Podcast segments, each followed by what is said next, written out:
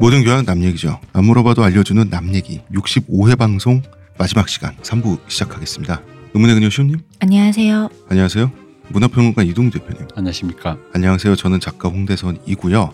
자 저희가 조선시대 이야기를 하는데 네. 지나던 과객이 날이 저물어 쉴 예. 곳이 없으시다며. 그렇죠. 예, 들어오셨습니다. 자 오랜만에 뵙습니다. 박 박사님 안녕하세요. 네, 이리 오너라. 배 아무도 자, 없느냐? 음, 아무도 박 박사님. 없는데. 나 대학원 나온 사람이라고. 아유 선비께서 또 이렇게 예, 행차를 해주셨는데 자 반박자 빠른 연애 박사 박 박사님 자 어떻게 보면 가장 추적이 불가능한 닉네임을 굳이 만들어서 오셨는데 저번 시간에도 네, 추적되면 안 말씀드렸지만 됩니다. 예 아. 저번 시간에도 말씀드렸지만 이분의 정체는 절대 비밀이고요 네. 절대 비밀인데 지나가다가 정말 말 그대로 지나가다가 전화를 받고 오셨죠 네, 그렇습니다. 이유는 저도 잘 모르겠는데 음. 뭐 얘기를 듣다 보면 여기가 잔다리로잖아요. 네. 또 망원동에서 랩을 하고 있다길래. 음, 마침 근처에 일을 보시고 계시다가 마침 근처에서 랩을 하고 계시다가 아 근본 없다 정말. 스튜디오에 예, 끌려오셨습니다. 저는 광고 듣고 오겠습니다. 저한테서 뭐 달라진 거 느껴지지 않나? 뭐요? 아니 그 내 반짝반짝? 머리에서 반짝반짝이 아니라 빽빽 흑채가 맞다 이거. 흑채는 아닙니다. 그럼 뭐 한방? 사람의 머리카락은 동물의 털이라는 거지. 그래서 동물 세포로 모근을 복원한다는 거지. 어떻게 돼? 가능합니다. 티스템 연구소의 동물줄기세포 배양액은 거짓말을 하지 않습니다. 나 이거 되는 거 보고 진짜 충격 받았다니까. 지금 티스템 두피 클렌저와 두피 에센스를 검색해 보세요. 과학이 당신의 모발에게 주는 선물 티스템입니다. 자 중국에서 돌아온 김정희 10년 가까이 명성을 떨치게 되죠. 인생의 전성기를 날리면서 음, 서화 실력은 그런데 당시 단지 명성만 가져다 주는가 이 이야기를 좀 해봐야 될 것 같아요. 우리가 김홍도나 이런 사람들 뭐 사극에 나오고 하는 전형적인 이미지가 뭔가 실력은 최고인데 저것보다 더 대우받고 더 잘 살아야 되는데 뭔가 중인이라서 조선이 애헴하는 양반의 나라라서 어 이렇게 잘 행복도가 음. 낮았다라는 식으로 많이 우리가 클리셰를 갖고 있죠. 장승업. 장승업도 그렇고요. 음. 예. 아, 자, 조선시대 최고 화가는 누구냐? 뭐 장승업 아니면 김홍도죠. 장승업 처음 들었을 때. 나 그거 진짜 사람 이름 아니고 그 진짜 진지한 그거가 아니고 누가 농담인 줄 알았었다 그거 제작했을 때. 왜요? 어, 왜? 이름 이름이 이상해서? 어 이름이 아. 이제 장승업. 어, 업, 업이 맞나? 아, 이거 장승 다운인가요? 나 진짜 그런 누가 이런 아저씨 개그를 한 어. 거야 이랬다고. 그래서 아 왜냐면 그게 뭐 화가 그거라며 그래서 아 뭔가 장승을 그리는 사람. 아 장승 아. 어 잡. 아. 장승을 업으로 삼는 어, 사람. 아, 그래서 이건 이게 뭐. 설마 이거 그런가 했는데 그거 아닌 거야. 그래서 누가 이런 아저씨 개그 쳤나 했는데 나 혼자 아저씨. 어떻게 근본이 이렇게 없을 수가 그러니까 아이 있습니까? 가 그런 거 있잖아. 남이 치지 않은 아저씨 개그를 그러니까 내가 상상해서 미리. 야단치고 있었어. 음. 어떻게 이렇게 했더니 그러게 말입니다. 음. 자, 김홍도 조선시대 최고 화가라고 쳐주죠. 네. 어쨌든 인정받습니다. 드라마 바람의 화원이나 미인도에 등장하는 이 양반의 삶의 수준을 한번 추적해 보자는 거죠. 뭘로 음. 작품값으로. 자, 지난 시간에 이야기한 한양 도성내 기와집이 고급 단독주택, 그런다 조그만 단독주택. 네. 1억에서 2억 사이라고 이제 했는데 어, 이거를 1량을 100만 원으로 계산하는 게 맞다 그러더라고요. 한양. 음, 1량을 50만 원, 70만 원으로 계산하는 쪽도 있고요. 근데 또 한편으로는 2, 3만 원이었다. 혹은 뭐 세계일보에서는 7만 원으로 계산했던데 이게 시대에 따라 달라요. 음. 음, 이제 당백전, 당이전 따위가 마구 찍혀 나오기 전에는 좀 달라요. 이때는 이제 화폐 가치가 물란해지기 전이란 말이에요. 음. 아, 안정적이었던 시세로 확인을 해야 돼요. 그러면 경제가 안정되고 통화가 건전했다. 난세가 아니다라고 하면 100만 원에서 100만 원 이하라고 보는 편이 가장 온당하다. 음. 그래서 우리 사극에서 보면 막걸리 먹고 주모 잘 먹었어 하면서 엽전 꾸러미를 탕 던지고 가잖아. 이게 이제 연출상의 그 돈 임팩트를 냈소 위해서. 하는. 예, 그렇죠. 보기에 그림이 그게 되니까 그렇게 하는 건데. 예. 국밥에 막걸리를 먹어도 잘 먹었어 엽전 한 꾸러미. 왕을 암살해라. 이것이 어, 보수는 이것이다. 엽전 한 꾸러미. 국밥 한 그릇하고 예. 왕을 암살하고 잠깐하고. 다 엽전 한 꾸러미야. 그뭐 자, 그런데 그만큼 그러면 엽전 한 꾸러미가 막 보통 한 20잎이 들어가나요? 20립, 30립? 뭐 마다 다르지 않아요? 음, 마다 다르겠는데 30립이라고 하면 3천만 원이죠. 근데 그러니까 이제 그 사극에서 가서 먹을 만큼의 음. 가장 그 조선 당대 최고의 막걸리와 음. 국밥을 만든 집이 아니었을까요? 아 맞지. 어, 어, 맛집, 최고 맛집. 주부가 먹는. 어, 네. 야, 그래, 셰프가 나와서 인사도 그럼요. 하고. 예. 직접 주모지만 셰프. 어, 주모 엄지 손가락 살짝 들어가. 어, 그렇죠. 안 먹고 말겠습니다. 자, 김홍도 얘기해보죠. 어느 날 분재를 취급하는 상인이 기가 막힌 매화 분재를 어, 들여오게 된 거예요. 이거를 김홍도한테 팔러 온 거죠. 음. 음, 보여주려고. 가격이 무려 150량, 1억 5천만 원이었습니다. 이제 당시 조선에서는 그 분재, 매화 분재가 사치품이었고요. 고급품이었고 선비들이 좋아했습니다. 왜 태계 이황 선생도 분재, 자기가 좋아하는 분재를 평생 가꾸면서 아 죽을 때 돌아가실 때. 유언이 그거였죠. 유언이- 어, 저 매화 물 줘라. 예, 예, 예. 그렇죠. 그 평소에 매형이라고 불렀어요. 얼마나 그랬어. 형으로 모셨어. 매제도 아니고 네. 매형이야. 근데 아마 태계 이황 정도 되는 사람이 매형으로 모실 정도의 매화면 대단한 사치품이었을 거예요. 근데 이 1억 5천만 원짜리 이 기몽도 없어요 이 돈이 끙끙 앓았는데 혹시나 팔려 나갔는지 궁금한 거야 또 돈은 없는데 그래서 다시 차- 상인을 찾아가니까 그대로 있는 거야. 근데 이제는 가격이 200냥으로 올랐대. 그새 50냥이. 어, 이건 뭐.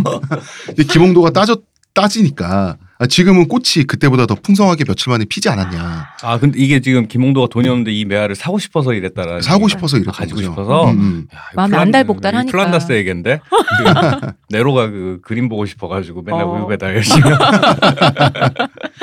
가격이 올라가는 게 당연하다 이렇게 되니까 또 사실 맞죠? 할 말이 없네요. 어, 할 말이 없잖아. 음. 그래서 기봉도는 홧김 반, 이 가지고 싶은 마음 반으로 유명한 부잣집, 대갓집을 찾아가요. 근데 모양이 빠진 거지.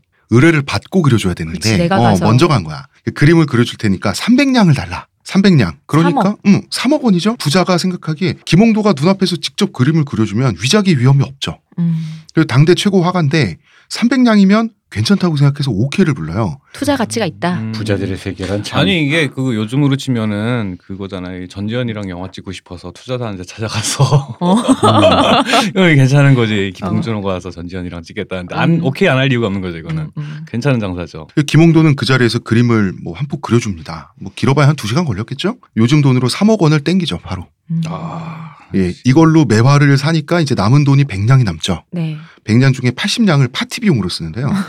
그 매화 감상연, 아, 매화를 샀으니까 내가 매화를 샀으니까 이 매화 자랑해야죠. 구경하러 와라라고 해서 좀 잘 나간다 싶은 도성에 이 사람들을 다 초청을 합니다. 명사들, 예술가들 초청해서 이 우리 돈 80냥 그러니까 8천만 원을 음주 감으로 다 써요. 뭐 기생도 부르고 그랬겠지. 여기 술과 여자와 매화가 있어. 음, 그런 거죠. 보러 오시오. 그리고 DJ 남은 매형. 음. 그리고 남은 돈을 살림에 보탰었다. 야 임마. 임마. 여기서 이제 동양서화의 특징을 볼 수가 있어요. 동아시아 글씨와 그림은 지금도 그렇고 옛날도 그렇고 아주 싸거나 아주 비쌉니다. 음. 상대적으로 더 그런데요. 서양화하고 비교해 보면 서양화는 작품 하나에 최소 수개월도 걸리고 막 이러죠. 네. 그리고 조각 같은 경우는 뭐 몇 년에 걸쳐서 그냥 좀 음. 어, 작업을 하는데 동양화는 뭐 사군자나 산수화 이런 거 보면 다 거기서 거기서 솔직히 뭐 직접, 직접 보고 그리나요? 모사하는 것도 아니고 음. 상상해내서 음. 어, 사는 그렇죠. 이쯤에 음. 산이 있고 뭐 사실은 찍어내는 그림들이잖아요. 음. 그래서 어, 키치죠. 어, 키치인데 그렇기 때문에 키치가 아닌 진짜 미술품은 오히려 가치가 급상승해서 외려 고가품이 돼요. 음. 이 레벨이 되면 미술가는 꿀을 빨게 됩니다. 솔직히 난초 하나 그리는데 얼마나 걸려요? 음. 작품 하나 완성하는 시간이 너무나 짧아서 너무나 쉽게 돈을 벌 수가 있는 거예요. 아 이게 그 현대 미술의 그 음, 얘기하는 판화로 수십 개 찍어내고 어. 음, 맞습니다. 김홍도가 그게 됐던 칼, 거죠. 칼로 그냥 캔버스 쭉 그 다음에 예, 그렇죠. 예, 기계 복제 시대의 예술 작품에 대해 예, 예. 생각을 하지 않을 수 없는. 그렇지만 그 실력이 될 때까지 매몰 비용이 어마어마합니다. 획 하나에도 뭐 내공이 그대로 이건 그 뻥을 못 쳐. 음. 노가다로 이 땜빵을 할 수가 없는 구조를 갖고 있는 미술이기 때문에 음. 실력을 인정받는 사람이 되기까지 정말 수없이 많은 연습이 필요하고 어떤 사람은 40년, 50년이 걸리기도 해요. 그렇게 말씀하시면 예를 들어 최근엔 노가다로 지금 고생하고 계시는 분이 누구야 베르세르크 만화가 같은 분은 아, 그, 예. 마치 실력이 없어서 밤을 새서 그냥 몸으로 때우고 있는 사람처럼 느껴지는 아니 그분은 장르가 다르잖아. 아니 그게 아니라 그 어쨌든 간에 예를 들어 여기 한 서화에서도 나무 하나 그릴 때 일일이 그걸 세 필로 하- 묘사하는 음, 지- 음, 그러면 음. 진경산수라고 하는 거 있잖아요 네. 진, 진짜로 가서 이게 보고 그리는 거. 그거 아. 그 요즘은 사생이지 사생화 네. 그런 거 하시는 분들 그중에 디테일하게 그리시는 분들 그럼 이 김정희 이분이 또 독설로 재능이 없으니까 이렇게 몸으로 때우는 거야. 전발이 고생하는 거야. 그랬어요. 이게 보통 산수화나 이제 글씨 같은 경우는 보통 이제 일필이지라고 하잖아요. 네, 그- 한 번에 촥 예, 가는 거. 예. 보통은 그거를 원래 그런 걸 가치를 높게 쳐서 이렇게 되는 건지 워낙 모르다 보니 이게 또 아. 그러네, 이게. 그 동양화 안에도 장르가 굉장히 세분화돼 있습니다. 아. 그래서 장르에 따라 달라요. 그래서 음. 그 세밀화 당연히 있죠. 이런 세밀화는 이제 뭐 추사 김정일 같은 사람들 안 쳐주죠. 음. 음. 일필 휘지는 어디서 주로 나온 거냐면 랩으로 치면 음. 즉석 랩 있잖아요. 그거 네. 랩 배틀 할 때 네, 네. 그 프리스타일 프리스타일. 그거거든. 아. 갑자기 식구를 생각 안 하고 한 번에 확 쏘는데 죽여주는 거야. 아. 음. 에임마일에서 에미넴이 아, 그렇죠. 이놈 어. 사립학교 다녔다. 요 얘기입니다. 이제 중국도 그렇고 조선시대에 성공한 직업적인 서화 예술가는 굉장히 부유했습니다. 왜냐? 그림을 빨리 그릴 수 있기 때문에 음. 굉장히 부유했고 이제 뭐 양반의 나라 조선에서 그림 잘 그려봐야 뭐 인정도 못 받고 뭐 어, 그런 그 중인 계급의 이미지는 우리가 조선에 대해서 갖고 있는 굉장히 고답적인 클리셰예요. 엽전 한 다발 같은 거. 음, 음, 그런 거죠. 음, 음. 예. 자, 이제 추사 김정희 얘기. 추사 김정희 24살에 중국 다녀와서 이제 인생의 리지 시절을 맞게 됐다고 했죠. 당대 최고의 예술가로 명성을 떨치게 되는데 이 명성은 추사가 평생 부유하게 사는데 결정적인 역할을 합니다. 원래 돈도 많은데. 어, 원래 돈 많은 버는 집이긴 돈도 한데, 많이, 많아. 그러니까 당대 최고 수준의 서화가다라고 하는 사람의 분놀림이라는 거는 황금알을 낳는 거위 같은 거예요. 한창 잘 나갈 때 페리슬튼 같다. 돈이 돈을 버는 아, 네, 어, 이미 돈도 많은데 네. 어, 내가 또 돈을 버는. 돈으로 훈련된 네, 기술로 어. 그러다가 또 이제 그 완원 선생 중국 최고의 학자가 자기가 또 이제 신간 서적을 출간하는데 아예 추사 김정희에게 헌정하면서 출간해요. 이 책을 너에게 바친다. 음, 그러면서 어. 그러니까 이게 너무 힙하잖아. 바다 건너서 양국의 지식인이장 겸 예술가들이 이러고 있으니까 이제 중국과 조선에 좀 급떨어지는 지식인들 있지. 이런 사람들이 음. 부들부들 하는 거지. 열- 음. 열폭을 할 수밖에 없대 어. 없죠 그렇게 열폭을 할 수밖에 없는 문화를 갖고 그래서 나 궁금해졌어요. 나 오히려 김정희 얘기보다 네. 김정희 주변에서 그 열폭하는 그 요즘으로 치면 열폭하는 그 게시물 네. 스레드 있잖아. 네. 악플러들이지 앞으로 그거 흔적을 좀 찾아보고 싶어. 아니 뭐 뻔한 이제 뒤에서 온갖 소문을 제 실은 뭐 한다 무슨 사이다 뭐 이런 음해들 이제 옛날에도 네. 그 왜 선비들을 책을 빌려봤잖아요. 네. 근데 그 뒤에다가 그런 식으로 우리 댓글 다는 것처럼 네. 글을 썼다 그러더라고요. 네. 그런 한문으로 써서 우리 무슨 네. 말인지 모르지만 욕 써놓고 왜 네. 어, 제 했다 인성이 안 그러더라고요. 좋다 이런 거 있잖아요 어, 그 부잣집 있지 않았을까. 아나무인이다 어, 어. 뭐 이런 얘기잖아 그리고 조선에서도 이제 그 도서대여점을 하는데 네. 뒷내용이 궁금할 때 책을 상권 학원으로 딱 끊었단 말이야. 똑같네 지금이랑. 네, 절단신 지금이랑 똑같은데 절단신공 그래서 이제 다시 비- 돈 내고 빌리러 가야 뒷내용을 확인할 수 있잖아요. 네. 이제 한글 소설 같은 거 거기에 굳이 댓글을 달았다고. 음. 아 스포 절름발이가 어. 보니까 이런. 이거 이거 제보다 그런 거 써놓는 그런 거 써는 게 아니라 제본 이따위로 한 여기서 끄는 이 책 장사 그 어, 책방 어, 주인 어. 책방 주인 저주받아라. 아, 맞구나 돈에만 눈물 이러면서. 이 시기에 추사 김정희는 또 전국을 돌면서 비문을 연구했습니다. 음. 금석이라고 하는 건 조선에도 있으니까 네. 가장 유명한 사건이 뭐 이제 신라 진흥관 숭수비를 고증한 어. 거죠. 아까 1부에 얘기했었던, 음. 아, 2부에 얘기했었던. 이전까지 이 비석은 고려태조 왕건 혹은 무학대사의 비로 알려져 있었어요. 음. 대체로는 무학대사의 비다라고 했는데 이제 두 번에 걸쳐서 2년 동안 방문을 해가지고 신라 진흥환 순수비라는 사실을 고증했어요. 음. 고증해서 이 고증했던 과정, 조사 네. 과정, 결론 나는 왜 이렇게 판단했는가 이걸 또 그 논문을 내 가지고 음. 또 이제 뿌려요. 읽어보렴 얘들아 하고 또 이제 뿌리는데 뭐 진짜 이게 뭐 진짜 부들부들한 거지. 사람이 너무 잘났잖아. 그러게 그랬는데 이 무학대사가 태조 이성계, 조선 태조 이성계의 국사잖아요. 네. 멘토고 음. 이 무학대사를 요승이라고 불러요. 음. 추사가 추사가 음. 아, 왜냐면 가짜다 이거지. 자기는 닉네임이 자기가 지은 거긴 하지만 자기는 닉네임 부단데 천축 고선생인데 자기가 다 아는데 불교는 음. 내 말이 어, 무학은 사자야. 100m 네. 아니야 음, 그러면. 그러면서 요승이라고 부르고 다닌다. 어, 진짜 어그로꾼이죠. 이게 너무 스탄데 진흥왕 순수비를 고증한 해에 아내의 뒤통수를 칩니다. 지금 추사 같은 경우는 잘 나가는 기생들의 관심을 많이 받았어요. 아, 잘생겼잖아요. 그리고 또 음. 이렇게 능력도 아, 출중한 잘생겼어요? 사내가 굉장한 미모를 가지셨대요. 예, 미남이에요. 이 미술가 겸 학자 생활을 한다고 나도 열폭하는데 부들 아, 서울의 저택 이게 월성궁이죠. 월성궁에서 이제 지냈는데 이때 초생이라고 하는 한양 기생 유명했던 한양 기생하고 정분이 나요. 정분이 나는데 이제 문제는 월성궁이 스타의 집이죠. 그러니까 이목이 많아요. 그리고 그 월성궁이 대대로 가문에서 물려받은 대저택이다 보니까 부인인 이씨 사람들도 와 있어요. 부인은 이제 본가에 있고 어, 본가에 서울에 있지만. 자기 혼자 음. 있으니까 뭐 한마디로 이제 이목이 많으니까 아무리 기로가 좋아도 거기서 살림살이 할 수는 없잖아요. 어, 이 어. 음. 음. 사람이 어떤 사람인데 그래서 이제 짜요. 어떻게 짜냐면 초생이 남장을 합니다. 남장을 하고 음. 어, 그다음에 아까 우리가 했던 어, 성공한 대로. 스캔들. 아이 이 뭔가 스토리가 갑자기 뭐 음. 월성공 뭔가- 스캔들인가요, 이거? 남장을 하고 월성궁에 진입하는데 성공하거든요. 그래서 살림을 차리죠. 들어놨는데 안 나가. 음, 들어왔는데 안 나가. 남자 하나가 들어왔는데 어. 사라졌어. 어. 어, 그리고 산입 산출이 안 맞아 어. 지금. 그리고 처음 보는 여자가 이렇게 돌아다니고 있어. 갑자기. 숫자가 늘어났네. 음.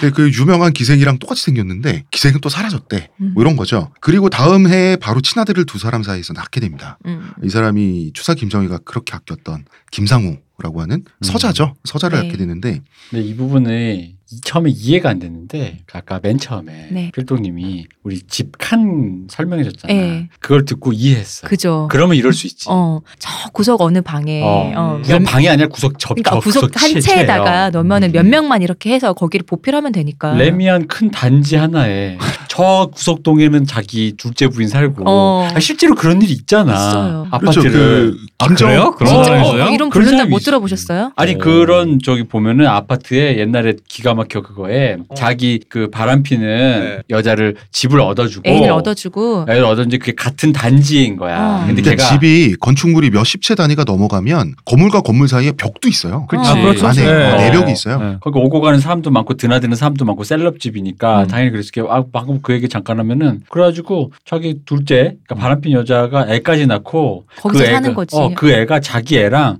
학교 동기야. 웬일이야. 아.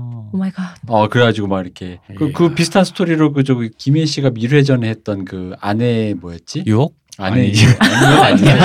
아니야. 아닙니다. 왜 그런 것처럼 그 있었어요. 그러니까 남편이 아침마다 네. 운동을 간다고 네. 운동 갔다 온다. 그 운동 가는 줄 알았는데 아, 어, 그집 살은 안 갔다 빠지나 보다 했는데 그러니까 이 얘기는 아니 다른 얘기예요. 또 비슷한 얘기예요. 알고 보니까 바로 근처에 애인이 살고 있었던 음. 거예요. 아내의 자격. 음. 아내의 자격에서 똑같은 얘기가 나와요. 음. 진짜로. 음. 바로 앞집에 사는 어 누구 엄마 했는데 그게 자기 남편이라. 공유하고 있었구나. 그러니까 그 정도니까 방금 그 집안 사이즈 얘기를 듣고 나니까 음. 방금 이 얘기가 아니 우리가 알고 있는 한옥 생각하면 조그맣잖아요. 아, 웬 남장 여자가 들어왔다가 없어졌다가 여자가 됐는데 살림을 차렸다 이러면 이해가 안 되잖아. 근데 한 칸이 한 채라니까. 어, 내 인연인데 그 얘기를 들으니까 저기 어딘가 사랑채 뭐 잘 음. 멀어서 가지도 않는 어. 어. 디 행랑채 넘어 또 별채. 별채가 있는데 음. 거기에서 그냥 맞아요. 예. 음. 그러니까 한옥은 구조 자체가 2층, 3층이 잘 없다 보니까 음. 단층이잖아요, 기본적으로. 그래서 집이 크다라고 하면 기본적으로 점점 이제 옆으로 벌어져요. 그러니까 음. 예, 그래서 하나의 단지가 되죠. 애갓집은 컴플렉스가 되는 그- 가능하죠. 자, 어쨌든 서자가 나왔어요. 아내는 기분이 몹시 나빴겠죠. 그 사이에 난 또 아들이 없었다면서요. 음, 음, 음. 그래서 아내한테 편지를 보내는데 어떤 편지냐면 이때가 이제 경상감사로 대구감사라고도 하죠. 음. 자기 친아버지가 가 있었어. 그래서 자기 친아버지를 보필한다는 핑계로 경상도 가서 이제 유람을 하고 있을 텐데 무슨 보필을 합니까? 보필은 하이네. 놀러 가는 거지 뭐. 음. 이때 아내한테 아무 일도 없었던 척 뻔뻔하게 편지를 보내요. 지난번 아, 한글 편지입니다. 지난번 길을 가던 도중에 보낸 편지는 보셨는지요? 그 사이에 인편이 있었는데도 편지를 보내지 않으니 부끄러워 아니한 것이옵니까? 나는 마음이 심히 섭섭하옵니다. 그동안 한결같이 생각하며 지냈사오니 계속 편안히 지내시고 대체로 별일 없고 속식과 범절을 착실히 하옵소서. 한결같이 생각하며 지냈다는 게 마음 이게- 한 켠은 불편했다. 그러니까 이게, 이게 수사 선생이 아내에게 본부인에게. 본부인에게 보낸 네. 편지라는 거죠. 네. 서자를 낳고 네. 어, 나, 어, 나 반대인 줄 알았어. 아니에요. 아니야. 음, 첫반하자 어. 참 예. 예. 음. 예자. 역시 이 정도 돼야 되는구나 이게. 그 대신 이 편지가 그 극존칭을 쓰고 있죠. 하옵소서 막 어? 이러면서 그래도 네. 역시 어, 그 맞았어 우리 생각이 우리 사고관념은 조선 남자는지 여자를 보다 막대할 더 것 막대할 같고. 거. 근데 조선 남자 팩이 있어 역시 바람 피고 그냥 적반하장으로 그냥 편지 쓰고 막 어, 음. 에이, 이게 극존칭으로 쓰니까 더 야진 오는 것 같은데. 매기는 것 네. 같은데. 어, 더 매기는 것 어쩔 같아. 근데 건데 자기가 뭐 이런 섭섭했대. 데. 어, 음. 내 말이. 아니 답장을 왜 안 보냈는지 모를 리가 없잖아. 어, 어. 기분이 나쁘니까 답장을 안 보냈겠지. 야, 내가 밖에서 어 저기 뭐야 어, 축첩 좀 하고 애를 놓고 왔기로서니 네가 나한테 이렇게 할 수 있냐라는 그 섭섭한 거잖아요. 아니 근데 그 추사 김정이 재밌는 게 부인이랑 같이 있을 때 있죠. 같이 있을 때는 금슬이 좋았대요. 되게 좋았대요. 아니 보통 바람둥이들이 음. 보통 보면 그때그때 충실하죠. 예, 예, 그렇죠. 그 순간에 네. 내 눈 앞에서는 입안이 음. 혀처럼 굴어요 남의 혀가 돼서 문제지 남의 형 도대에서 어, 문제죠. 어. 이제 범절을 착실해 없어서라는 말이 좀 너무했지. 예의 범절을 착실해라. 근데 이제 여기서 범절은 일상생활의 맺고 끊음에 더 가깝긴 해요. 그러니까 규칙적인 생활로 건강도 챙기시라 이런 뜻인데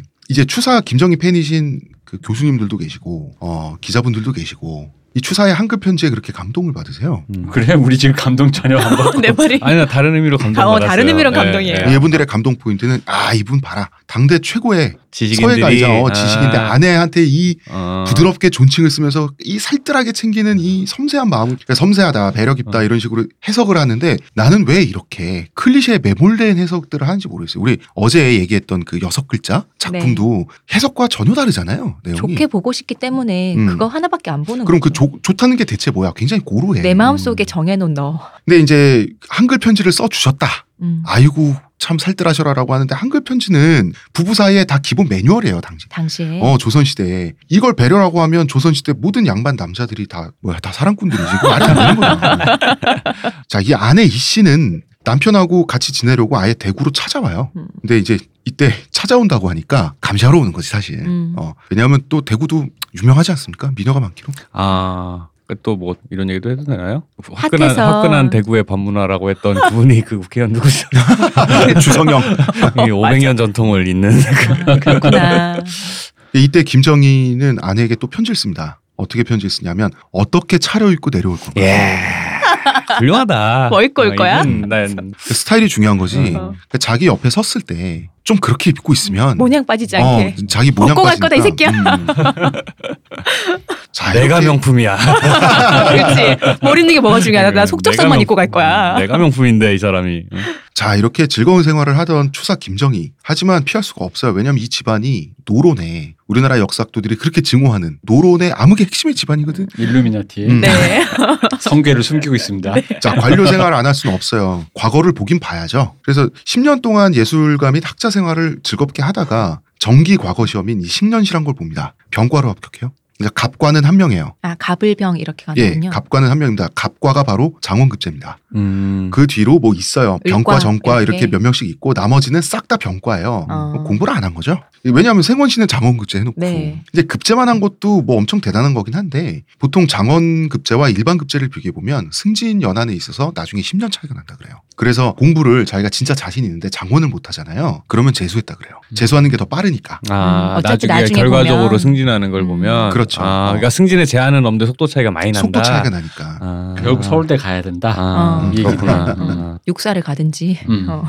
그러니까 이게 검찰학교를 5, 급 가든지. 하고 9급 정도 차이가 되겠네요, 대충. 그렇죠. 5급하고 7급, 어. 7급하고 9급 예. 그 정도 이렇게 차이가 나죠. 차이 많이 난다. 그러니까 차이 많이 나죠. 근데 이제 과거급제 자체가 사실은 지금 기준으로 하면 거의 3급을 뽑는 거예요. 아, 그렇죠. 전체가. 예. 어마어마하게 이급, 어렵다면서요. 삼급. 예. 어, 뭐 대면은 무조건 국가 엘리트니까. 근데 이제 과거급제를 좀 의무적으로 하다 보니까 추사 김정희는 재수고 뭐고 예를 들어서 그런 식으로 나도 남들보다 빨리 성공할 거야 그랬으면 중국에 돌아오고 나서 바로 시험 봤겠죠. 음. 음, 이건 뭐 집안이 시켜서 억지로 한 거지. 이때 뭐 그래서 서울에서 일단 관료 생활을 시작하게 되는데요. 관료 생활은 뭐 아주 편안하게 아주 잘했습니다. 뭐 첫실도 있죠. 자기 서울 소재 월성공예. 이 아이고, 공무원 참. 하기 전에 이미 스타 셀럽인 사람인 거잖아요, 지금 이 상황이. 그러니까 지금 어제 일부를 예. 함께하지 않으셔서 예. 그런 건데 이미 셀럽인 사람, 완전한 맞아요. 셀럽. 어느 정도냐면 그러니까. 어제 표현으로 이겁니다. 예. 지금으로 치면 어. 동일 인물이 없고 예. 이렇게 합치면 대충 견적이 예. 나요.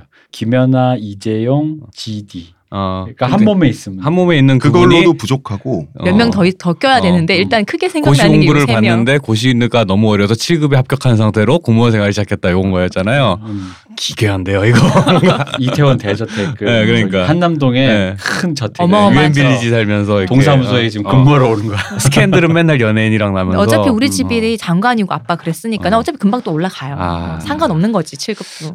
크, 멋있는데. 그래서 동사무소 오는 거야. 어. 예. 이대로 쭉 잘 살면 되죠. 그런데 1823년에 하필이면 암행어사가 됩니다. 자, 암행어사는요. 왕이 찍으면 되는 거예요. 군이냐 신이냐에서 군신의 나라. 네. 조선은 신의 나라- 나라라 그래서 왕과 신하는 파벌이 다르죠. 그리고 그 신권 국가라 그래서 신하들의 목소리가 더 큰 나라잖아요. 네. 조선은. 그럼 왕도 자구책이 있어야 되는데 그 자구책 중에 하나가 암행어사 제도를 신하들을 견제하기 위해서. 그렇죠 음. 만든 거죠. 음. 암행어사는 그냥 운명적인 거예요. 왕이 찍으면 되는 거예요. 당하는 거예요. 암행어사는 훗날 유배갈 확률이 높았어요. 음. 왜냐하면 기득권의 원한을 쌓게 되잖아요. 음. 날려버리는 거. 모래시계 검사해야 되는 거예요. 음. 음, 임금은 이제 젊은 과거급제 자 혹은 이제 과거 급제 후에 얼마 안 된 사람들 중에서 자기만의 사람인 암행어사를 직접 뽑고요. 암행어사는 대체로 임금보다 젊죠. 음. 죽음보다 오래 살아. 그럼 자기를 픽업한 죽음은 먼저 죽어요. 그러면 끈 떨어지는 거예요. 원한만 남고 아 매기는 거네. 이 매기는 왕도 거야. 알았을 거 아니에요 이런 거. 어 그런데 이제 네 한 몸 희생해라. 네, 이런 거죠. 그러니까 나랑 무슨 나, 어, 내가 죽고 안- 나면 무슨 상관이야? 어 그렇네 그렇네요. 그렇다고 안 할 거야 이럴 어. 이게 되게 재밌는 게 이 암행어사와 임금과의 관계가 약간 연애 관계? 음. 왜냐하면 투정을 부리는 게 가능해요. 암행어사는 임금. 근데 한테. 조선시대에 음. 원래 군신 관계가 좀 그랬지 않나요? 아니 그 차라리 영의정은 극존칭을 써야지 왕한테. 어, 어. 음. 그런데 저 밑에 있는 암행어사는 아 나 저한테 어떻게 이럴 수가 있습니까? 음. 아 뭘 또 가라고 저번에 가서 작살내고 왔는데 했잖아. 저번에 충청도 갔다 왔는데 이번에 또 겨- 전라도 가려고 나좀 쉬자고요라고 투정을 부리는 게 가능했어요. 음. 왕은 또 받아줬고 친했다고 음. 이제 추사 김정일은 노론이었지만 암행어사로 뽑히는 순간 정파가 없어지는 거예요. 암행어사는 킹스맨이에요. 암행어사의 정파는 왕입니다. 즉 이때부터 인생의 아문이 들어오기 들이오는 시작하는 거죠. 거죠. 잘 나갔는데 역시 감정이 또 피해가지 못한다. 아, 음. 그렇네요. 그리고 너무 잘 나가고 셀럽이고 스타니까 왕이 굳이 골랐겠지. 음. 너는 내 거 하자. 너는 내 왕도 남자. 음, 왕도 이때는 안동김 씨 세도 정치가 슬슬 고개를 들고 있고 그 노론이 너무 힘이 강하고 하면서 왕은 뭐가 없었다고. 음. 그러다 보니까 기득권 세력인 노론의 가장 핵심적이면서 국제적인 스타인 김정일을 자기만의 직속 에이전트로 갖고 싶었겠죠. 왕도. 음. 그 난 이해할 수 있습니다. 아무나 네, 암행어사를 그렇죠, 시켰을 때 그렇죠. 암행어사가 아- 아까 안동김 씨 얘기했던 것처럼 이게 한창 잘 나가는 음. 그 유세가 있는 새가 있는 거기 가서 목을 쳐내려고 하면 그게 맥히겠냐고. 근데 김정희 가문쯤 되니까 음. 음. 맥힐 거 아니야 그게. 그럴 수도 있었겠죠. 그리고 이제 암행어사는 추생이란 걸 합니다. 추생은 제비뽑기란 뜻인데요. 골라요. 어디 갈 골라서 건지. 예, 그 비밀 임무 수행지를 고르는 거예요. 음. 어디 갈 건지 골랐는데 하필이면 또 충청도가 걸렸어요. 음. 이 사람 충청도 사람인데 네. 사다리 타서 어디 갈지 결정한다는 얘기인 거죠 지금. 결정 아 예 맞습니다. 아 왜냐하면 이게 미리 정해지면 그것도 음. 이제 비리의 어떤 그 고리가 있을 수 있다. 아. 그래서 임지에 가서 그 현감의 비리를 폭로해가지고 파직을 시키는데 성공을 하고요. 이 현감 집안 사람들을 줄줄이 엮어가지고 이제 모래시계 검사가 되는 거예요. 음. 문제는 이 집안이 안동김 씨 집안. 세도 정치를 하는 네. 운명의 데스티니가 네, 이렇게 또, 훗날 어. 보복을 당합니다. 아직은 안 당하고요. 아직은 노론이 노론하고 안동김 씨가 아직은 그 시소 싸움을 하고 대등하지가 않은 있었거든요. 예. 거죠. 아니 시소 싸움을 아, 하고 계속 있었던 왔다 거죠. 음. 갔다. 이제 그 권문세도가라고 하는 게 다사다난한 거예요. 음. 안동김 씨랑 노론이 맨날 싸워. 1830년이 되면 안동김 씨 세력이 추사 김정희의 친아버지죠. 김노경을 탄핵을 해서 섬으로 유배 보내는데 성공해요. 김정희는 김정희대로 안동김 씨 세력 그 비리를 캐고 다니면서 서로 역공을 하면서 막 이렇게 싸운다고. 음. 아버지는 음. 이 고금도라고 하는 섬에 가서 섬에 가도요 비참하게 사는 거 아니거든요. 다 음. 집안에서 먹을 음. 거 바리바리 싸서 보내고 하인 보내고 그러고 있고 이제 김정희 집안 잠시 주춤했죠. 주춤하지만 1834년 4년 후가 되면 또 아버지가 복권돼요. 이제 서로 이제 한 방씩 매기는 거지. 음. 복권되면서 김정희 인생도 다시 펴는데 어느 정도로 펴냐면 지금의 행정자치부 어, 정부 부서 중에 가장 중요도가 높았던 게 예조죠. 네. 예조 참판이 됩니다. 음. 장관이 되는 거예요. 음. 즉 모든 장관 중에 서열 첫 번째 장관이 되는 거죠. 김부겸. 그리고 아버지는 아들은 장관되고 아버지는 그 유명한 평안감사 그 최고라는 그 최고라는 어. 가장 꿀을 빨 수 있다는 어, 누구나 가고 싶다는 그곳. 음, 제 싫으면 그만이라는 네. 그거. 그래가지고 저는 어릴 평안감사도 때 제 이름은 그만. 네, 평양감사가 안 좋은 건 줄 알았어요. 어릴 때. 어릴- 그때 너무 순진했어요. 네, 그러니까 너무 좋으니까 그 역설적으로 안 좋아 이런 것도 안 좋아하면 어. 지가 싫다고 할 수 없다라는 뜻이었는데 어린 마음에는 안 좋은 곳이니까 평양이라니까 왜 또 뭐 북한이니까 네. 뭐 이런 생각을 했던 거죠. 아, 쓸데없는 얘기였습니다. 그래서 어, 조선의 미녀들, 조선의 좋은 거, 조선의 모든 좋은 물자 이런 건 평양에 다 있었고 평양이 한양보다 더 빛나는 도시였어요. 음. 이 평양의 왕으로 가는 거예요. 정권을 그 가진. 유명한 평양 기생. 그렇습니다. 음. 그러면 추사 김정희는 예조 참판은 바빠야 돼요. 네. 그런데 아버지를 모신다는 핑계로 평양에 따라갑니다. 또 너무 효도 극진하신 거 아니야? 이때가 40대 초반인데 자 평양에는 죽향이라는 여인이 있었습니다. 음. 어 죽향 네. 아니, 잠깐만요. 음. 예조 참판 현직인 예조 참판이 아버지를 따라 평양으로 갔다고요? 그렇습니다. 다른 그 경직이라고 해서 경성내 중앙 관료직 그걸 하고 있었는데 아버지를 모신다는 핑계로 어. 어, 왜 아들이 있어야죠. 막 이러면서 갔는데 아. 어, 평양에는 죽향이라고 하는 기생이 있었는데요. 당대 최고 기생이었습니다. 음. 이때 어, 이때 20대였고요. 죽향은 주사 김정희는 40대 초반. 자 광고 듣고 오겠습니다. 하루의 건강을 위해 자 아로니아 농축액을 물에 섞어 마시는 것도 귀찮다고. 그런 당신을 위한 평산네이처의 새로운 야심작 하루니아 하루에 한 포 알약으로 섭취하는 아로니아 농축액입니다. 이제 건강과 함께 간편함도 챙기세요. 국내 최대 함량, 최다 판매를 자랑하는 평산네이처가 만들었습니다. 전 편한 게 제일 좋아요. 하루니아. 자, 죽향은 누구냐 하면 당대 최고의 평양 기생이었고 사군자 중에 두 가지 매화와 대나무로 유명했어요. 죽향이? 음, 죽향이 사람이? 무슨 말입니까? 음. 죽향이 사람이잖아요. 아. 아, 아, 사군자라는 그 그림 중에서 사군자 아, 중에서 매화랑 대나무를 잘 친다 그- 이거지. 아 그런 거예요? 음. 음. 아, 그 중에서도 대나무에 그렇게 프라이드가 높아가지고 어. 아예 자기 닉이 아. 죽향입니다. 음, 대나무의 향기. 어. 음. 현재 죽향의 작품들은 국립중앙박물관에 음. 전시미 소장돼 있고요. 한국미술사에 또 한 페이지를 장식하고 있습니다. 음. 추사와 죽향이 한 도시에 있다. 이 사건은 이제 일어날 겁니다. 어. 정해졌어. 어. 셧다운이 멀지 않았다. 네. 그렇죠. 아, 둘도 우리는 결국 어. 뭐 어떻게든 사고는 날 사이라는 서로 거- 아는 거. 거죠. 서로 아는 건데 서로 누가 먼저 접근하는지가 관건이었던 거지. 음, 그렇지. 이걸로 이제 경쟁. 그러니까 아버지를 모시러 갔다기보다는 어 죽향 보러 간 거였나? 음, 그렇죠. 근데 결국은 서로 이제 그 죽향 쪽에서 기별도 없고 그렇다고 자존심 상하게 죽향이 있는 기루에 가서 여기 죽향이 있느냐 이럴 순 어, 없잖아. 어.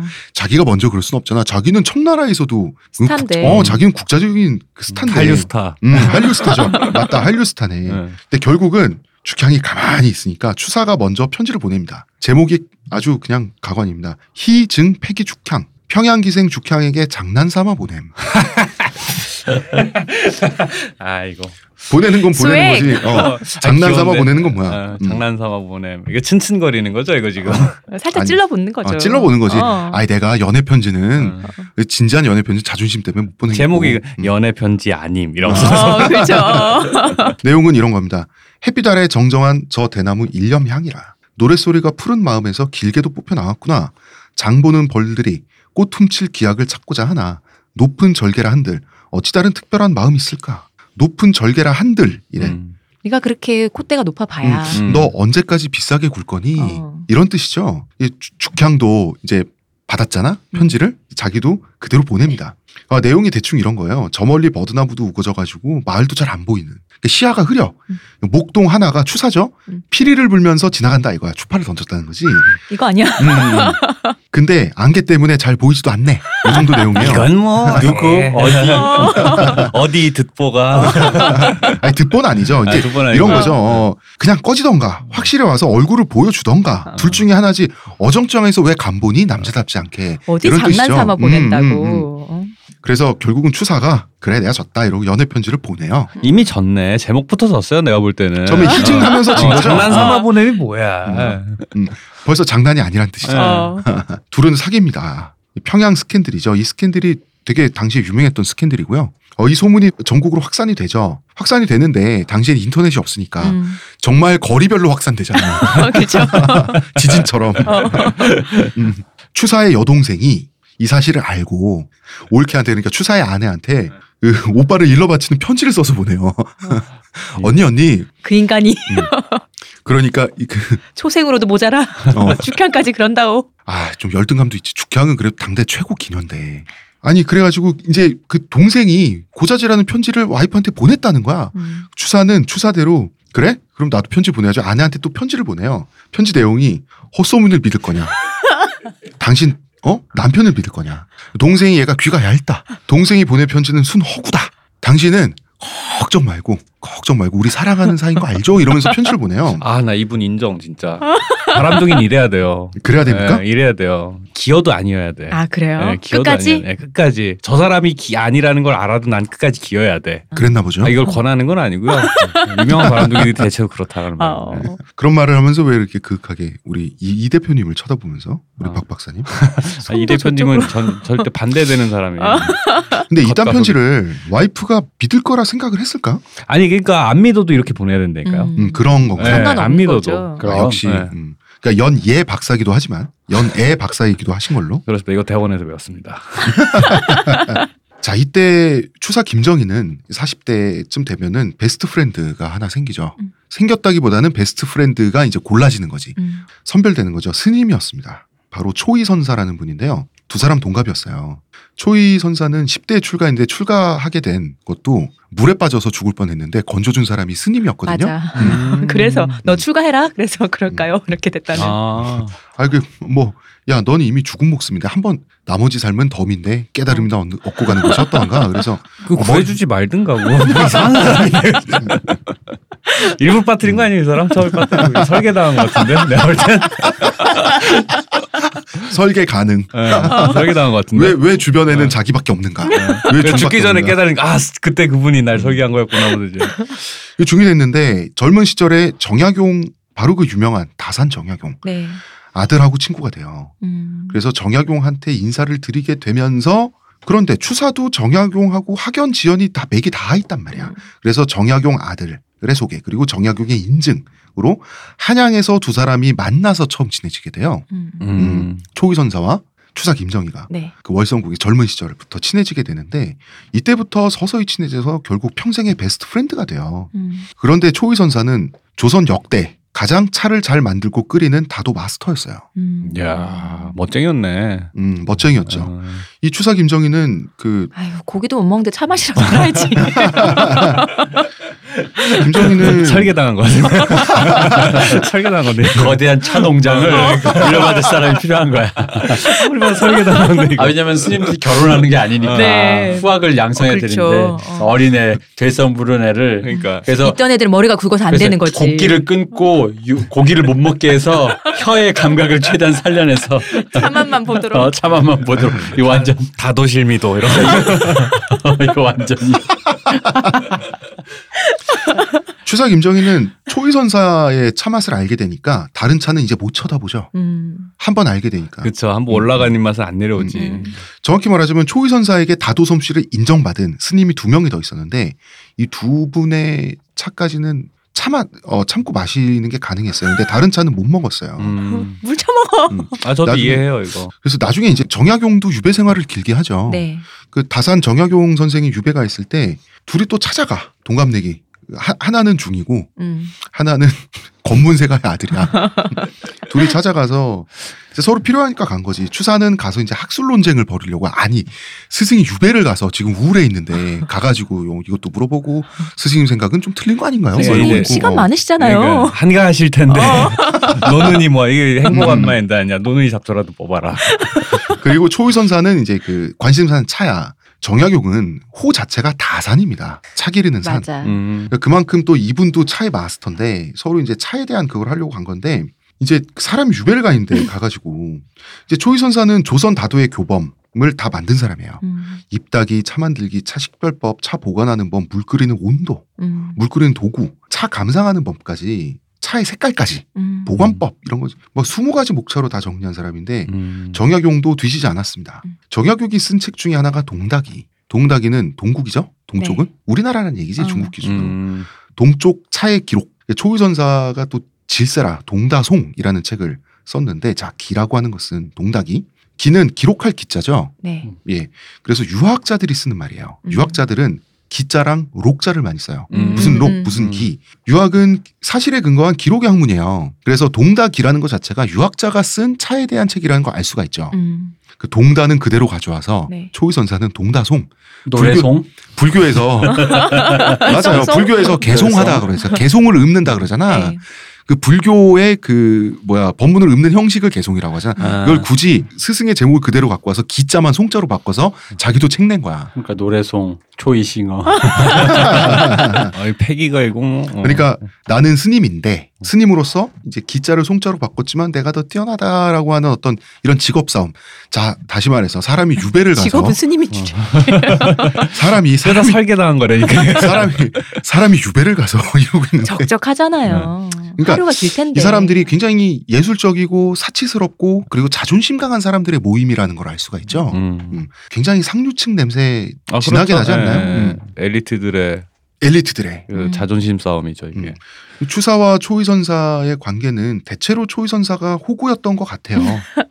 그럴 것 같아요. 그러니까 아까 그 아내한테 이거 다 이거 다 뻔뻔하게 거짓말인 하는 거 거 보면. 아시죠라고 보낸 이- 이런 스타일의 사람이면 주변을 자기 중심으로 돌아가게 만드는 스타일일 음. 수밖에 그리고 없어요. 초이 선사는 네. 스님인데 참아야 될 거 아니야. 그 불조를 초이 닦아야죠. 선사가 음. 만드는 차가 이 사람은 재배까지 자기가 직접 했단 말이야. 음. 그러니까 조선의 최고급품이죠. 당대 최고의 차란 말이야. 아 아까 그러니까 우리 2부에서 네. 추사 김정희 선생님의 또 다른 그 어떤 취미 생활이 사리 만들기잖아요. 사리? 스님을 찾아가서 논쟁을 벌이면서 아. 스님들의 사리를 만들게 하는데 이 아. 초이 선사가 평생의 업으로 아. 너를 아. 부처로 활불로 이거 만들겠다. 추사 김정희 더 부디스트 메이커 어. 이런 거.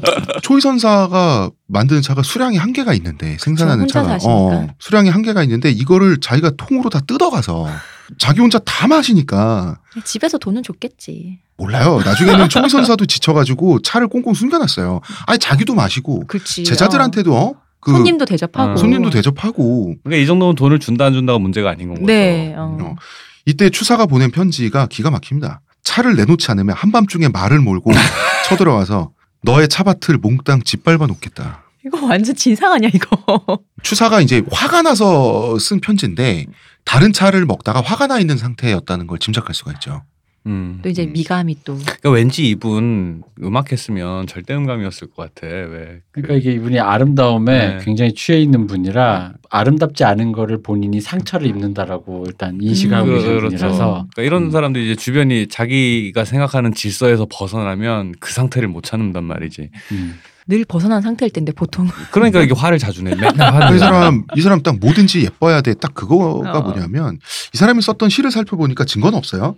근데 이제 술에 금가루를 타서 마셨을 거라는 얘기도 있어요. 음, 아, 난 예쁘니까. 정말 아, 진짜, 진짜, 탐미적인. 네. 음. 소화도 안 되는 걸 뭐. 금가루에 맛이 있을 리 없잖아. 어. 어. 근데 한때 이제 유행이었잖아요. 한 잔을 그거. 마셔도 예쁘게 예쁘니까. 먹겠다. 그렇죠. 예, 예. 그리고 이제 음식도 그렇고 차도 그렇고 옷차림도 그렇고 성에 안 찬 게 자기 눈에 들어오는 거, 자기 입에 들어오는 거 이렇게 본능적으로 화를 냈어요. 그리고 추사가 평소에 가장 디스에 써는 사람이 한석봉입니다. 한석봉은 진짜 전 세대 선배죠. 음, 훨씬 그 이전의 선배죠.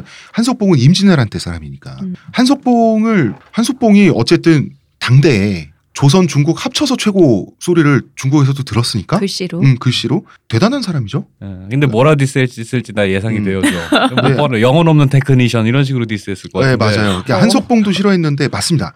한석봉에 대한 찬사와 모방을 더더욱 싫어했어요. 제발 저 사람 보는 눈 따라하지 없는 마라. 새끼들. 어, 그러니까 음, 이게 아주 뭐야 그냥- 이게 뭘. 그 극혐을 했는데 추사 김정희는 좋은 작품은 보면 볼수록 더 좋아진다. 이게 좋은 작품 감상하는 맛이다라고 한 반면에 김정희가 한 말이에요. 틀려먹은 작품은 보자마자 바로 아닌 건 아닌 거라고 알아볼 수 있어야 미술가다라는 음. 말을 했어요. 그런 예민함이 없으면 붓을 잡지 마라. 음. 그러면은 그런 예민함으로 왜 한석봉을 디스했나? 음. 한석봉 최고잖아. 네. 한소봉 스페셜리스트고 피눈물 나는 수련을 거친 사람 맞죠? 그러니까 엄마는 떡 썰고 불도 음. 끄고 말이야. 어.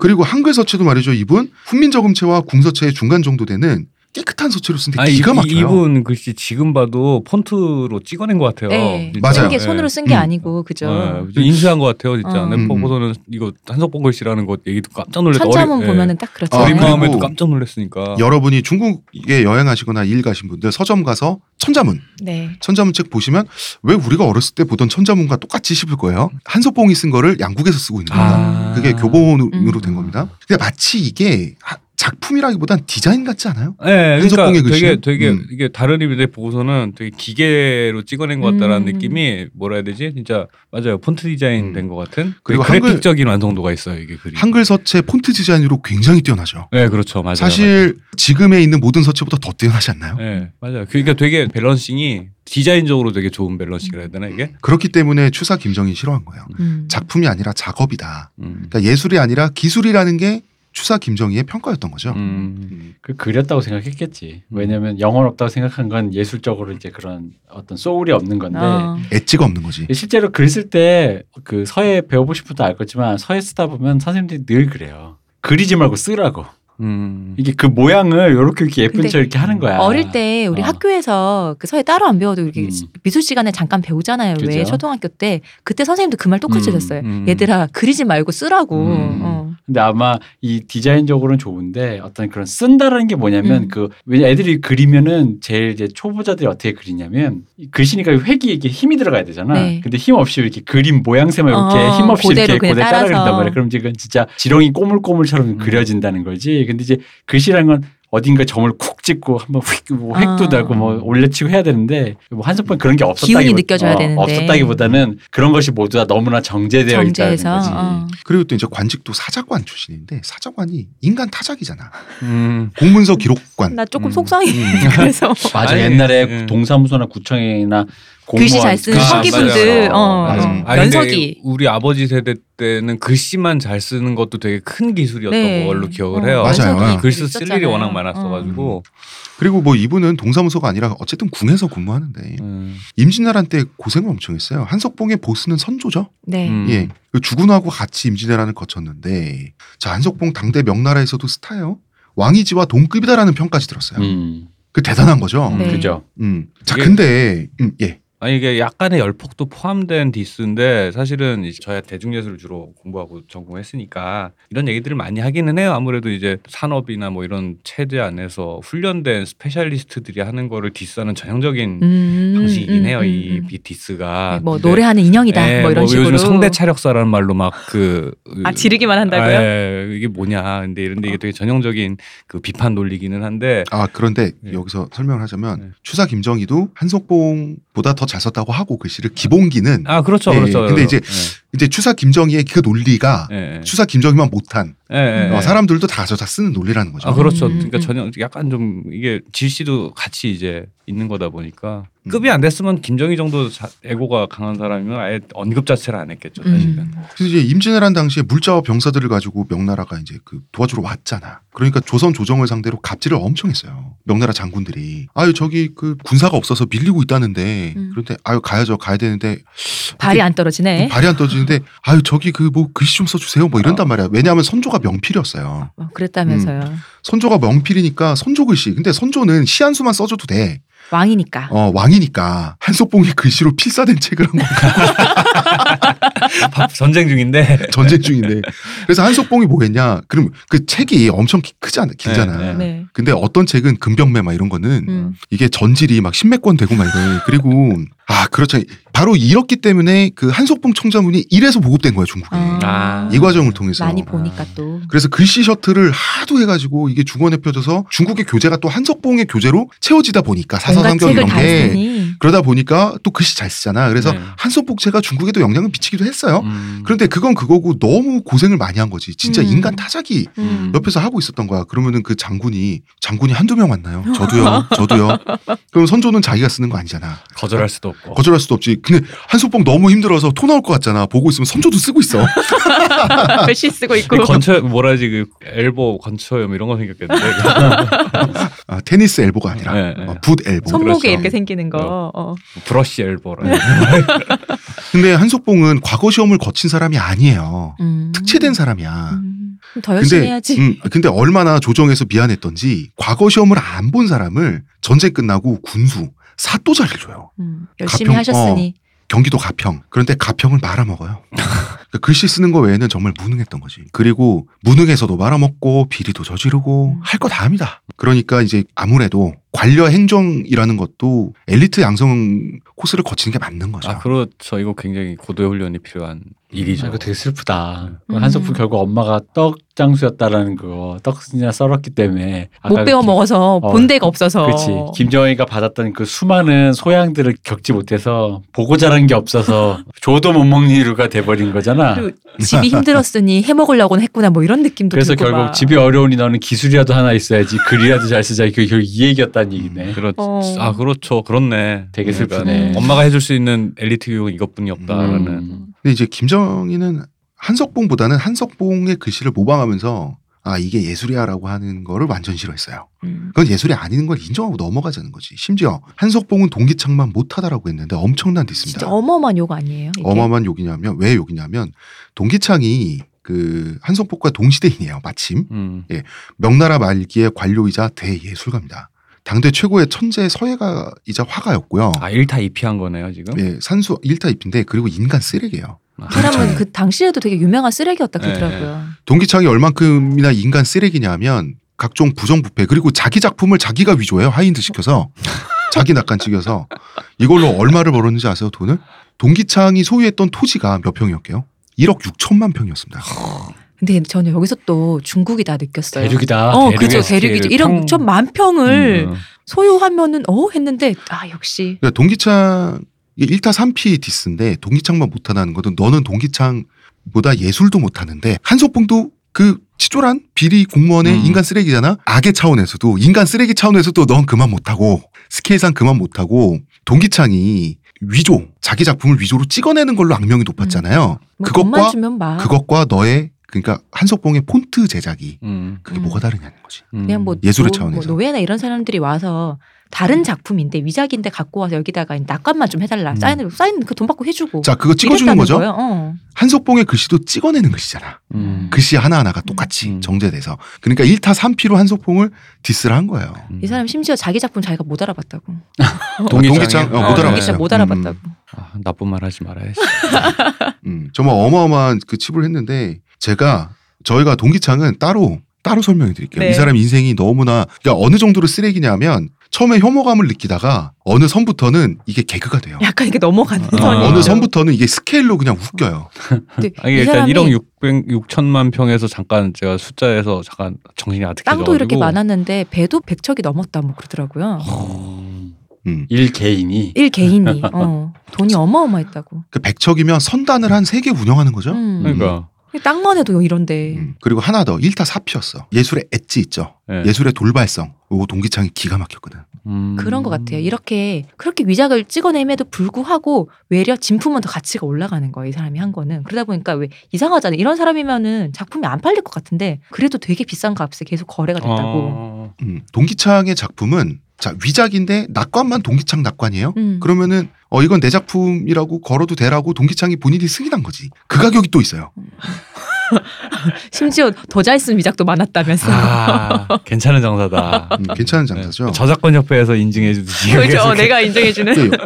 여, 기서 이제 동기창 예를 굳이 들었던 게 추사 김정희의 성품을 알 수 있게 왜 동기창? 동기창은 금기예요. 음. 악인이기 때문에 음. 그런데 동기창만 못하다 예술 그 자체로는 선악과 상관없다는 뜻이에요. 예쁜 건 예쁜 거고 구린 건 구린 거라는 거를 이 사람의 사고관을 알 수가 있는 거죠. 음. 김정희. 이제 예술에 대한 이 사람의 신미한 다음 주에 더 깊이 파볼 거예요. 네. 근데 관료로서도 학자로서도 예술가로서도 그리고 스캔들 메이커 연예인이지 뭐 이 사람. 음. 음. 셀럽이죠. 셀러브리티. 음, 정점에 달해 있었던 때가 어, 44살, 45살 이때였어요. 이제 추사 김정희한테 이제 북경 방문 일정이 또 잡혔어요. 음. 이제 북경 센세이션. 간다 뉴욕. 어, 시즌 2. 간다. 시즌 2. 그런데 추사는 말이죠. 그 북경 갈 준비하고 있었거든요. 북경 대신 제주도를 가게 됩니다. 힙스터네. 요즘 유행을 하시네. 제주도 가셔야지.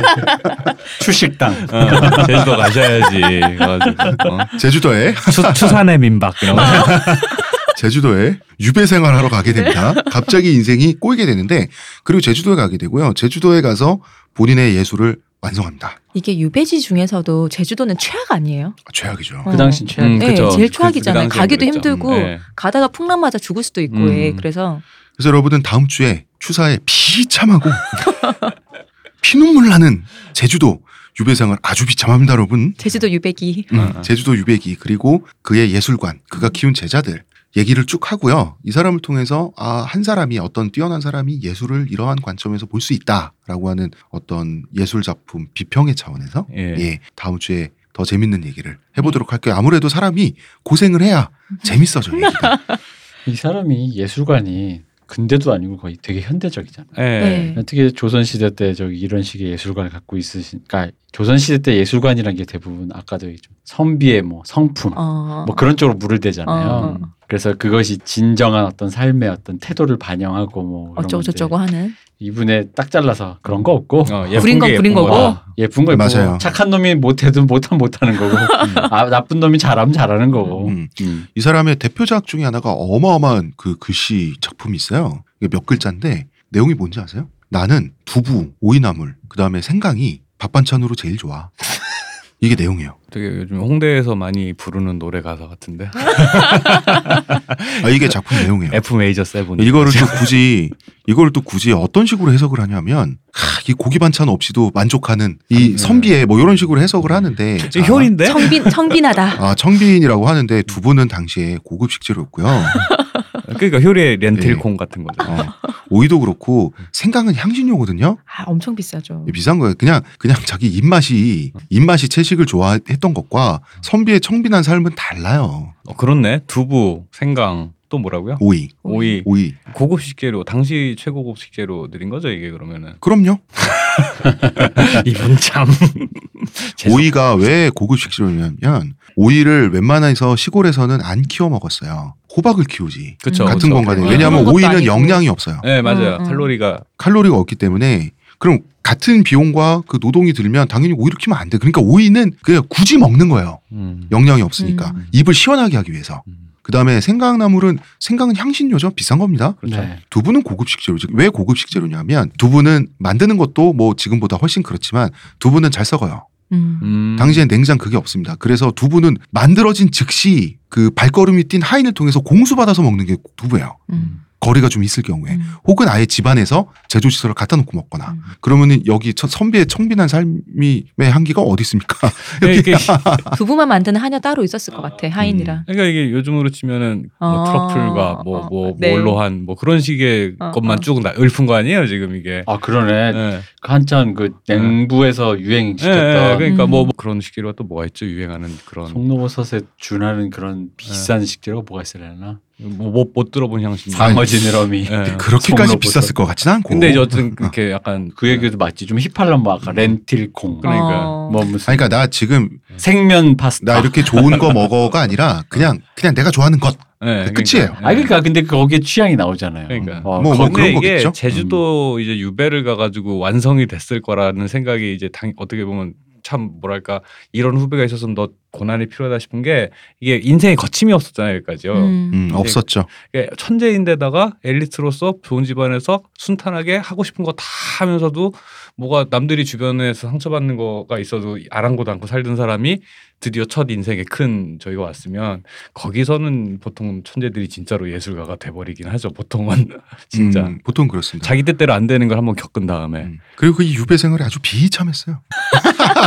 저거 반어법인 것 같은데요. 다음 주에 네. 예, 남은 얼마나 얘기들을- 비참했었는지. 음, 예. 아주 피눈물 나는 그 뭐. 아 그 반어법의 비참인가요? 네. 에잉 그러니까 다음에 유배는 미리 얘기하자면 신체적인 고통보다는 정신적인 거예요. 워낙 유배를 갈 만한 사람들은 엘리트 관료들이 가지. 그쵸. 유배는. 그리고 그 고립무원의 느낌 있잖아요. 음, 가기 때문에 본인의 평소 삶, 평상시 삶의 질보다 상대적으로 낮아서 굉장히 괴로워한 감은 있어요. 인정할 건 인정하자고요. 그 유배지도 사람 사는 데입니다. 거기서 평화롭게 뭐 근데 좀 과일 따고? 떨어뜨려 음. 놓고 그런 거 아니에요? 이게 그 유배도 등급이 있어요. 아. 등급이 있는데 이제 추사김정희는 그 최고 등급 그러니까 제주도까지 어, 갔지. 제주도. 제주도도 제주시가 아니라 요즘으로 치면 서귀포 더 밑에. 어 저는 제주도 여행 가면서 추사가 유배 갔던 그 터가 있어요. 맞아. 어, 있어요. 거적지라고 하거든요. 유배지를 가옥도 이제 복원을 해놨고 거기 이제 가서 보면은 괜찮습니다. 살만해요. 아, 살만합니다. 그렇게 앓는 소리 할 정도 어, 아니에요? 아 저 지금 김포 이사 간 지 이틀째인데 음, 어저께 딱 김포에 이삿짐 내리는 그 순간 첫 번째 한 생각이 빨리 여길 떠나야겠다는 생각. 이제 박- 이 대표님한테 바로 전화했어요. 떠나고요, 떠나야겠습니다. 아, 박 박사님도 현재 잠깐 유배 중이신 거죠? 아 그렇죠. 어제 유배 당했습니다. 이틀째입니다 유배. 예. 예. 자 이번 주는 여기까지 하고요. 네. 다음 주에 추사 김정희 이야기를 마저 투비 컨티뉴. 음. 하도록 하겠습니다. 자 문화평론가 이동규 대표님. 감사합니다. 이거 뭐 이렇게 끝내요? 예, 이렇게 끝나면 어떻게 끝내요? 그럼? 뭔가 엔딩이 없는데. 음, 아, 엔딩, 엔딩, 엔딩 좀 해봐요. 엔딩. 지나가던 과객님 말씀 좀 해보세요. 음. 뭐 먹을 것도 없고 이거 뭐 다음 주에 또. 먹을 거는 스튜디오에서는 취식이 금지돼 있고요. 네, 아, 나가서 대신 과객은 하는 원래 찬밥에 물만 말아줘도 줬어 이런 거 네, 아니에요? 엽전 한 답을 내라. 주모 어디 가서 주모. 국뽕이라도 한 사발 들이마시고 해가지고 그런 것도 없고 말이야. 이 예민한 바람둥이 말이야. 음. 어 이제 스튜디오 나가면 뭐 먹으러 가죠? 국뽕. 아, 국뽕 마시러 가는 겁니까? 네, 오늘 황재균이 홈런 쳤으니까 국뽕 한 사발 아 마시고. 그런가요? 어, 야, 좋습니다. 자, 우리는 국뽕을 마시러 가도록 하고요. 네. 문화평론가 이동규 대표님, 감사합니다. 의문의 그녀 시호님, 감사합니다. 저는 작가 홍대선이고요. 무엇보다 우리 지나가는 과객, 네. 아, 붙잡힌 과객, 반박자 빠른 연애 박사 박 네. 박사님. 박 박사님 감사합니다. 네, 제가 유배 당하는 바람에 반박자 느려 느려질 것 같습니다. 아, 노력해 보겠습니다. 앞으로. 그리고 인터넷이 더 느려요? 아, 거기 심리적으로는 그래요. 아, 오늘 5초 정도 늘어진 것 같아요. 네. 서울 소식이. 알겠습니다. 반갑습니다. 감사합니다.